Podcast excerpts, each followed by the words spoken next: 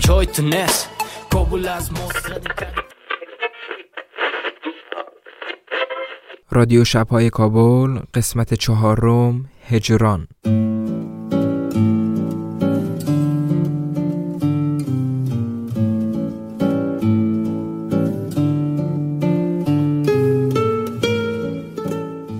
جلوی قفسه دفترچه های رنگارنگ کتاب فروشی بودم که یاد تمام اتفاقهای خوب و بد دوران تحصیلم افتادم روزهای سخت و شادی که داشتم را مطمئنم هیچ وقت فراموش نمی کنم.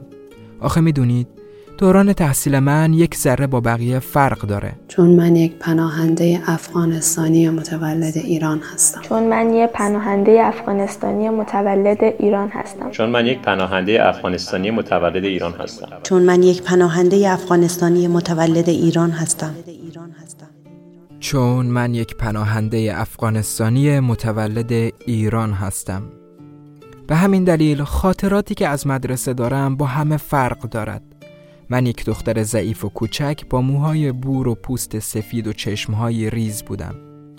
ما افغانستانی ها هر سال برای ثبت نام در مدرسه مجبور بودیم یک ماه برویم بیاییم تا بخشنامه بیاید و اگر بخشنامه نمی آمد ما نمی توانستیم تحصیل کنیم. علاوه بر آن ما باید یک شهریه جدا برای ثبت نام می پرداختیم تا حق تحصیل در مدارس ایرانی را داشته باشیم. خوشبختانه من در خانواده به دنیا آمدم که تحصیل برایش مهم بود و متاسفانه به خاطر شهریه مدارس ما خیلی از مواقع خرجی خانه نداشتیم و صورتمان را با سیلی سرخ نگه می داشتیم.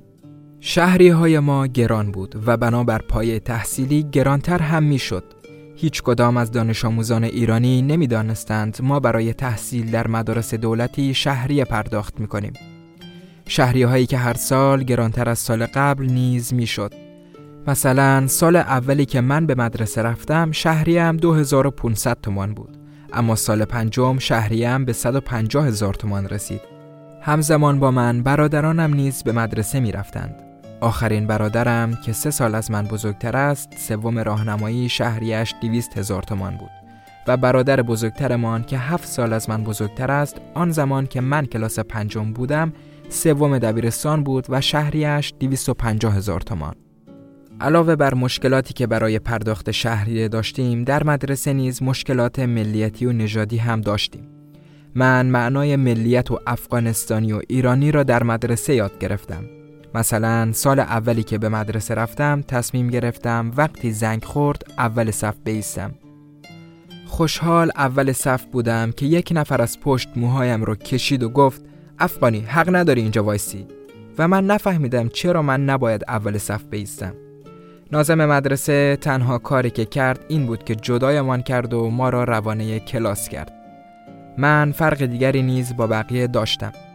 من دختر بسیار ضعیفی بودم و ضعیف بودنم ربطی به دختر بودن یا افغانستانی بودنم نداشت. فقط و فقط به خاطر بیماری بود که داشتم. من در چهار سالگی به زور می توانستم راه بروم و سالی که به مدرسه رفتم پزشکم مخالف رفتن من به مدرسه بود چون خیلی ضعیف بودم. بنابراین در مدرسه علاوه بر افغانستانی بودنم برای بیماریم نیز مورد آزار قرار گرفتم. مثلا سال چهارمی که به مدرسه رفتم چون مثل همیشه آخرین نفری بودم که ثبت نام کرد وقتی وارد کلاس شدم تنها افغانستانی کلاس من بودم. هیچ وقت آن روز را فراموش نمی کنم. وقتی من وارد کلاس شدم صورت بچه ها جمع شد. با وجودی که من همکلاسی سال قبلشان بودم کسی از دیدنم خوشحال نشد و حتی یک نفر به من گفت اه نمی‌شد تو رو نمیفرستادن اینجا لبخند زدم و گفتم دست من نیست و خواستم که میز اول ردیف وسط بنشینم که اجازه ندادند بیماری من ریوی بود و اگر ردیف اول می نشستم به خاطر گچ تخته به شدت صرفه می کردم.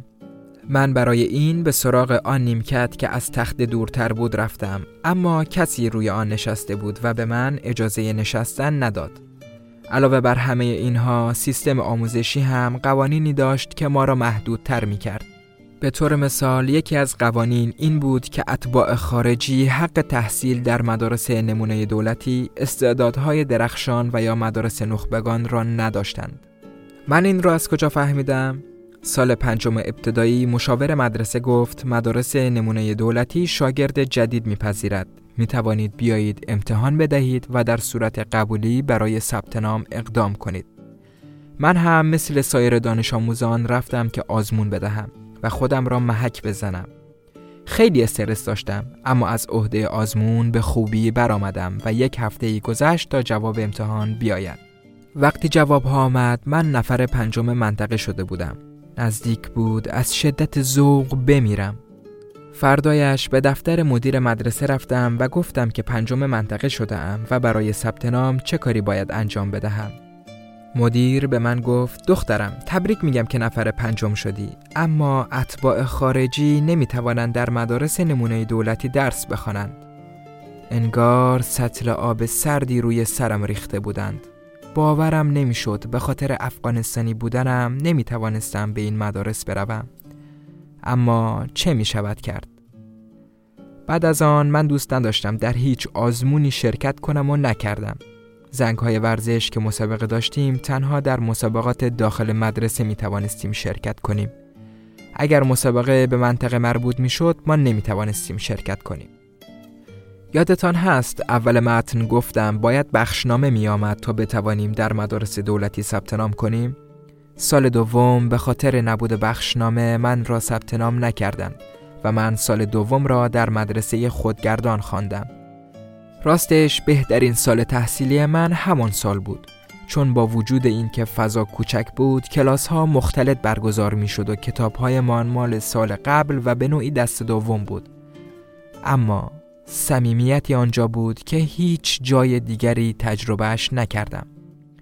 هیچ کدام از بچه ها نگاه از بالا به پایین نداشتند چون همه هم سطح بودیم. سال سوم دوباره بخشنامه آمد و ما توانستیم در مدارس دولتی ایران ثبت نام کنیم. اما چون سال قبل را در مدرسه خودگردان گذرانده بودیم باید امتحان می‌دادیم. من در این امتحان قبول شدم. سال سوم معلم خوبی داشتیم که بین بچه ها فرق نمیگذاشت و ما را تشویق هم می کرد. تا سال پنجم هم همینطور بود. اما مدیر مدرسه با ما رفتار تحقیرآمیزی داشت از هر فرصتی برای آزار ما استفاده می کرد. مثلا موقع ثبت نام مادرهایمان را مجبور می کرد ساعتها پشت در بمانند و تقریبا بعد از سه ساعت در را برای ثبت نام باز می کرد. دوران دبیرستان اما مدیر ای داشتیم. آن زمان شهریه من 300 هزار تومان بود. مدرسه هم در محله دیگری بود که اتباع افغانستانی زیادی نداشت. بحث های نژادی کمتر پیش می آمد و بچه ها با هم سمیمی تر بودند. اما قبل از دبیرستان وقتی باید انتخاب رشته می کردیم دوباره با محدودیت ها روبرو شدیم. من عاشق رشته معماری بودم که جزو رشته های فنی حرفه‌ای بود و من سال اول را در مدرسه کار و دانش و فنی حرفه‌ای خوانده بودم. سالی که انتخاب رشته می کردیم وقتی گفتم می خواهم این رشته را انتخاب کنم نازم مدرسه گفت متاسفانه اتباع خارجی نمی توانند رشته های فنی حرفه ای را انتخاب کنند. برای همین من به رشته ریاضی رفتم. وقتی وارد این رشته شدم از آن خیلی بیشتر خوشم آمد و در اینترنت درباره رشته های مهندسی خواندم و عاشق رشته مهندسی پرواز شدم. اما باز هم اتباع بیگانه حق تحصیل در رشته های هوافضا را نداشتند. خب مجبور شدم سال اول کنکور ریاضی بدهم که رتبه هم چندان بد نشد و بعد کنکور زبان بدهم. اما می‌دانید چه شد؟ من می‌خواستم در دانشگاه دولتی درس بخوانم اما متوجه شدم اتباع خارجی برای تحصیل در دانشگاه سراسری باید شهریه بپردازند. یعنی اگر من در دانشگاه دولتی قبول می شدم باید 80 درصد شهریه شبانه را پرداخت می کردم برای همین دیگر تلاشی نکردم و انگیزه ای برای ادامه تحصیل نداشتم. سال دوم کنکور زبان دادم که فقط و فقط بتوانم درآمد داشته باشم. دیگر بر اساس علاقمندی هایم انتخاب نمی کردم. همینطور که به این خاطرات فکر می کردم یک نفر در کتاب فروشی روی شانه ام زد و من را به دنیای حال برگرداند. لبخندی زدم و گفتم بریم. من هنوز نمی‌دانم چرا با وجودی که در ایران متولد شدم و فرهنگ ایرانی را یاد گرفتم باز هم اتباع خارجی محسوب می شوم را یاد و خاطرات خانم تپش چی من میاد دانم دانم رزا بودی چوغواری در پرواز دعوای وطن آشیانم خانمو پشتی کوهای سیا بود برف کالای کوه ما بود. دپای مسافر زاده از مو همو ما کمتر از قطوبیا بود. خانه زدشتی در کنج آقل رزا و کتمو یک جا و یک دل. من اکسا دوال خیال من آب شیش فقط و کالای عشق. یادش بخیر و روزا یادش بخیر یادش بخیر و روزا یادش بخیر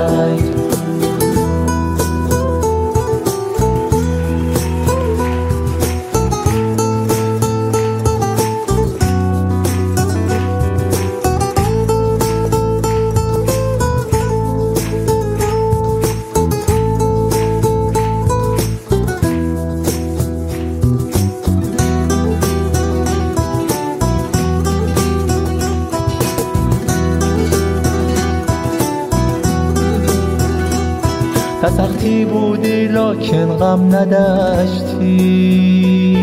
تنها داری خود چیزی کم نداشتی.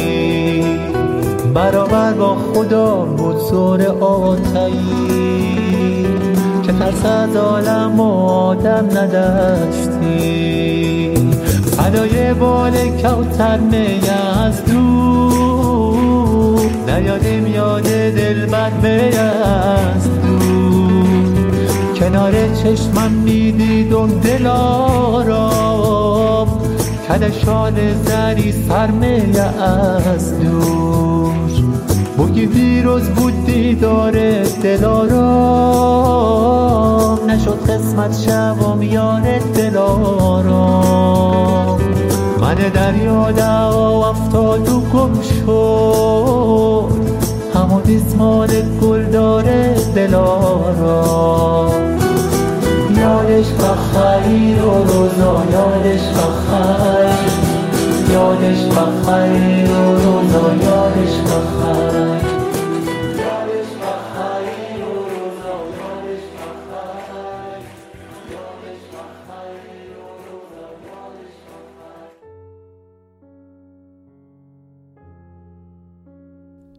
نوشته ای که برایتان خواندم از خانم عاطفه یزدانی بود به نام من هنوز اتباع خارجی هستم. و حالا گوش می‌کنیم به چهارمین دکلمه رادیو شبهای کابل. باقر از هرات.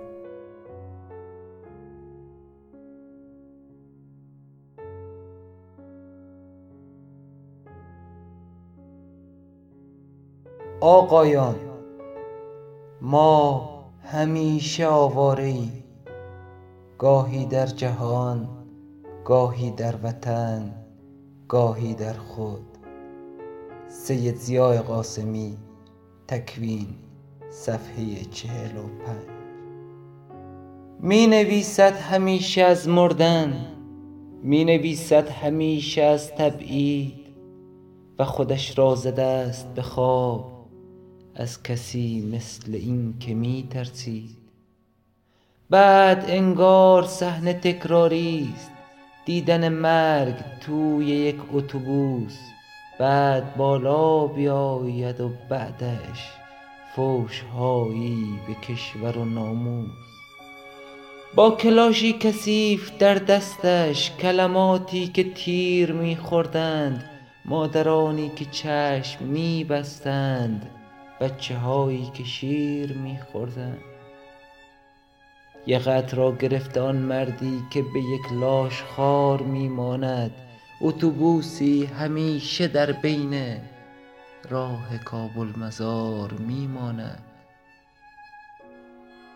بعد با ترس می پری از خواب و زنی هم برهنه در تختت. مرگ مانند لکه خونی کرده انگار رخنه در تختت. بعد فریاد می‌کشی که خودت را شبیه سکوت کر بکنی. بعد با واکس کفش هایت را هی سیاه و سیاه تر بکنی. بعد هم هی فقط قدم بزنی. توی برفی سفید در مسکو. مردمانی غریبه تر از تو. کوچه هایی غریبه تر مسکو. توی جمعیتی پر از آدم توی غمگینی زمین و زمان روزها سرد سرد میگذرند و صدایی عجیب بمان بمان. شاعر انگار کلش داغ است.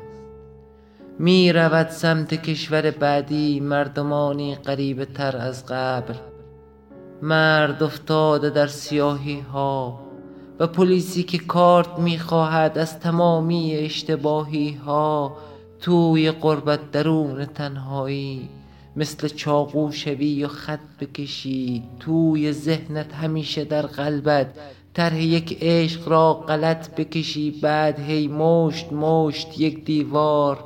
انتهایی برای یک تکرار روزهایت پر از سکوت شود و تو هم هی فقط فقط بکشی تیغ را روی بازوی لختت.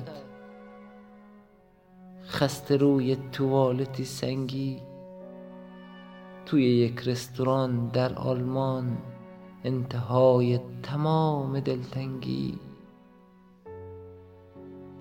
ترس از انتهای هر بنبست از صدای همیشه ناقوس ترس از مرگ بی هماهنگی با کلاشی کثیف در اتوبوس تکه های شکسته دندان میچشی باز مزه خون را می‌کشد شاعر از سرش بیرون آن غزل مرده های مدفون را. آن غزل های از سکوت پر مرد در یک اتاق زندانی و به روی پلی بلند شوی توی فریاد آی. افغانی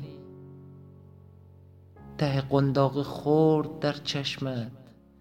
میچشی باز مزه خون را و لبت را گرفته بر دندان می‌کشی در سکوت سیفون را. مرگ حسی عجیب تکراری است. در نفسهای سخت کابوس مرگ یک اتفاق غمگین است. با کلاشی کثیف در اتوبوس مرگ قایق شکسته چوبی است. توی شنهای ساحلی بیروح مرگ لبخند یک پناهنده است. توی آغوش سرد اقیانوس مرگ یک دختر فرانسوی است که گرفته است بازوانت را لذت گنگ یک هماغوشی که نمی‌فهمد او زبانت را. مرگ یک کانتینر پر از شاعر مرگ یک کانتینر پر از درد است. مرگ یک گردش زمستانی بغزهای عجیب یک مرد است. شاعر از هرچه مرگ خسته شد و پا شد و بست زیب ساکش را. توی چشمان مرد حس می کرد نقطه وجه اشتراکش را. شاعر انگار در سوئد جا ماند خودش و همسر و سه فرزندش. روی لبهاش تا ابد خشکید بغزهای شبیه لبخندش.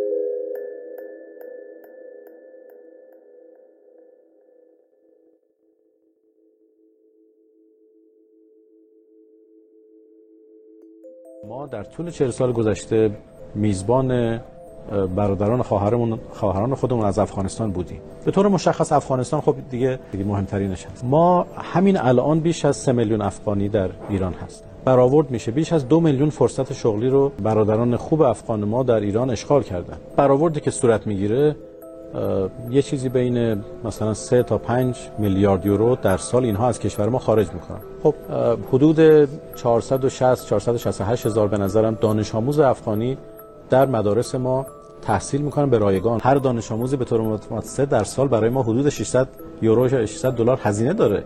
اینو باید در نظر بگیریم.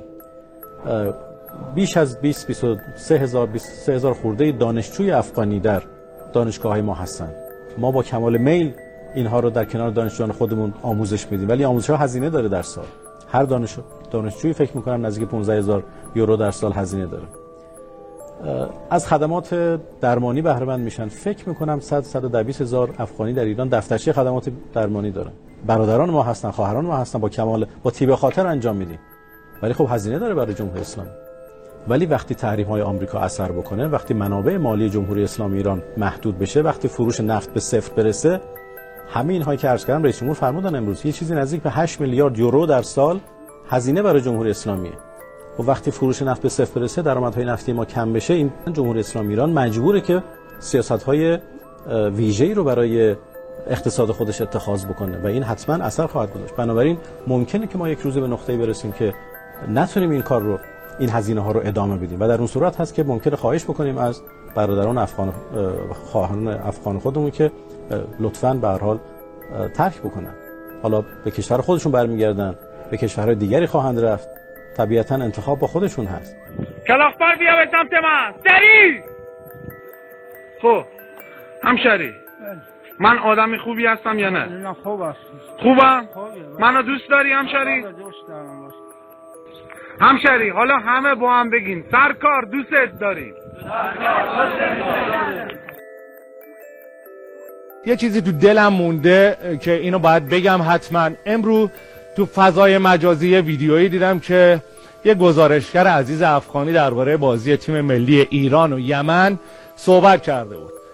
یه صحبتی کرده بود که خب تصویری که می‌بینید تصویریه که تو ایران با یکی دو دقیقه یکی دو دقیقه دیرتر ایرانیا دارن این برنامه رو می‌بینن یا کلا نمی‌بینن.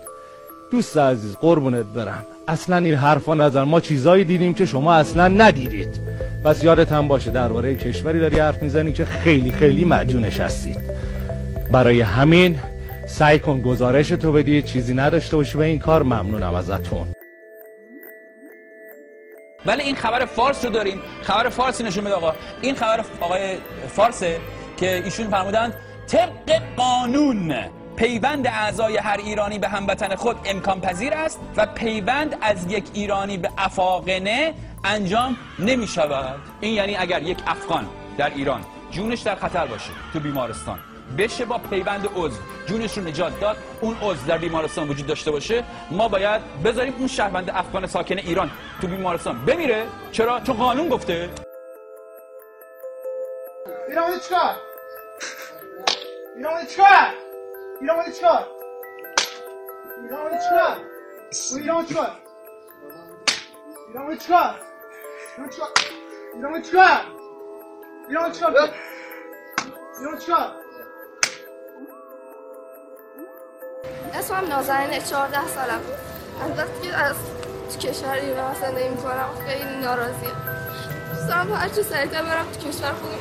هست خیلی دوست دارم. اگه آباد بشه خیلی دوست دارم برم تو کشور. از وقتی که تو ایران زندگی می‌کنیم هر جا میریم یه ایرانی هم میگن که افغانیه اومد تو کشورمون اشغال کرد. خیلی دوست دارم کشورمون آباد بشه. همه تو با هم بگم ما دیگر به ایران نمیاییم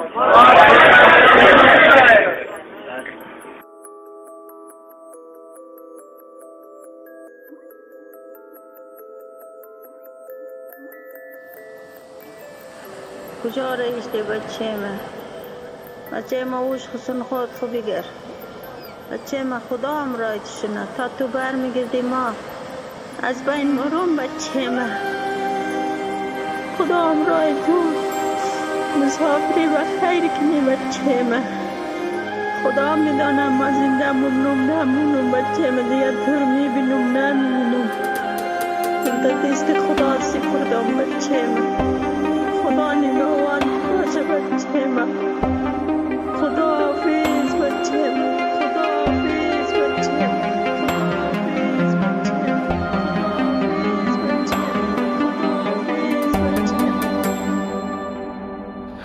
وطن ای مادر مجروح. وطن ای کشتی بنو تو توفان من و دریا. خدا حافظ خدا حافظ.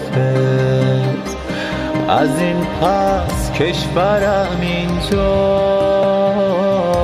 دو موجش پا میرو باباست بجای شانعت مادر. سرم بر بستر دریاست خدایا مادرم تنهاست. جوان مردش ته دریاست.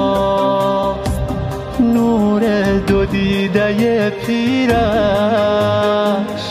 چراغ راه ماهی هاست بخوان لالاییت مادر.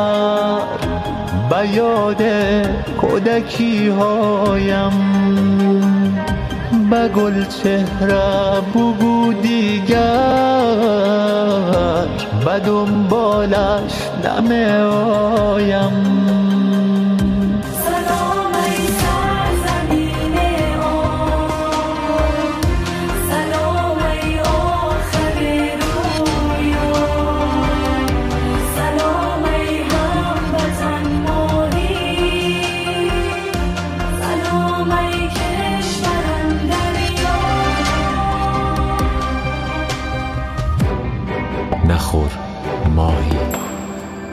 نخور چشمم که آلوده است. فقط جنگ و جنون دیدم. نخور گوشم یقین زهر است که جز دشنام نشنیدم. اینجا پایان قسمت چهارم از رادیو شبهای کابله. متاسفانه فید RSS ما با مشکل برخورده و فعلا روی اپ های پادگیر از دسترس خارج شدیم. فعلا از ساندکلاد و تلگرام می‌تونید ما را بشنوید و از تلگرام و اینستاگرام هم می‌تونید با ما در ارتباط باشید. خوشحال میشم رادیو شبهای کابل را به دوستانتان هم معرفی کنید. پادکست شبهای کابل توسط معرحمان حسینی و یاسین رضایی و تمام کسانی که چه مستقیم و چه غیر مستقیم به ما کمک کردند ساخته میشن. تا قسمت بعد. بدرود. او سوی دریا بنگرد من سوی او. او بوی دریا از کند من بوی او.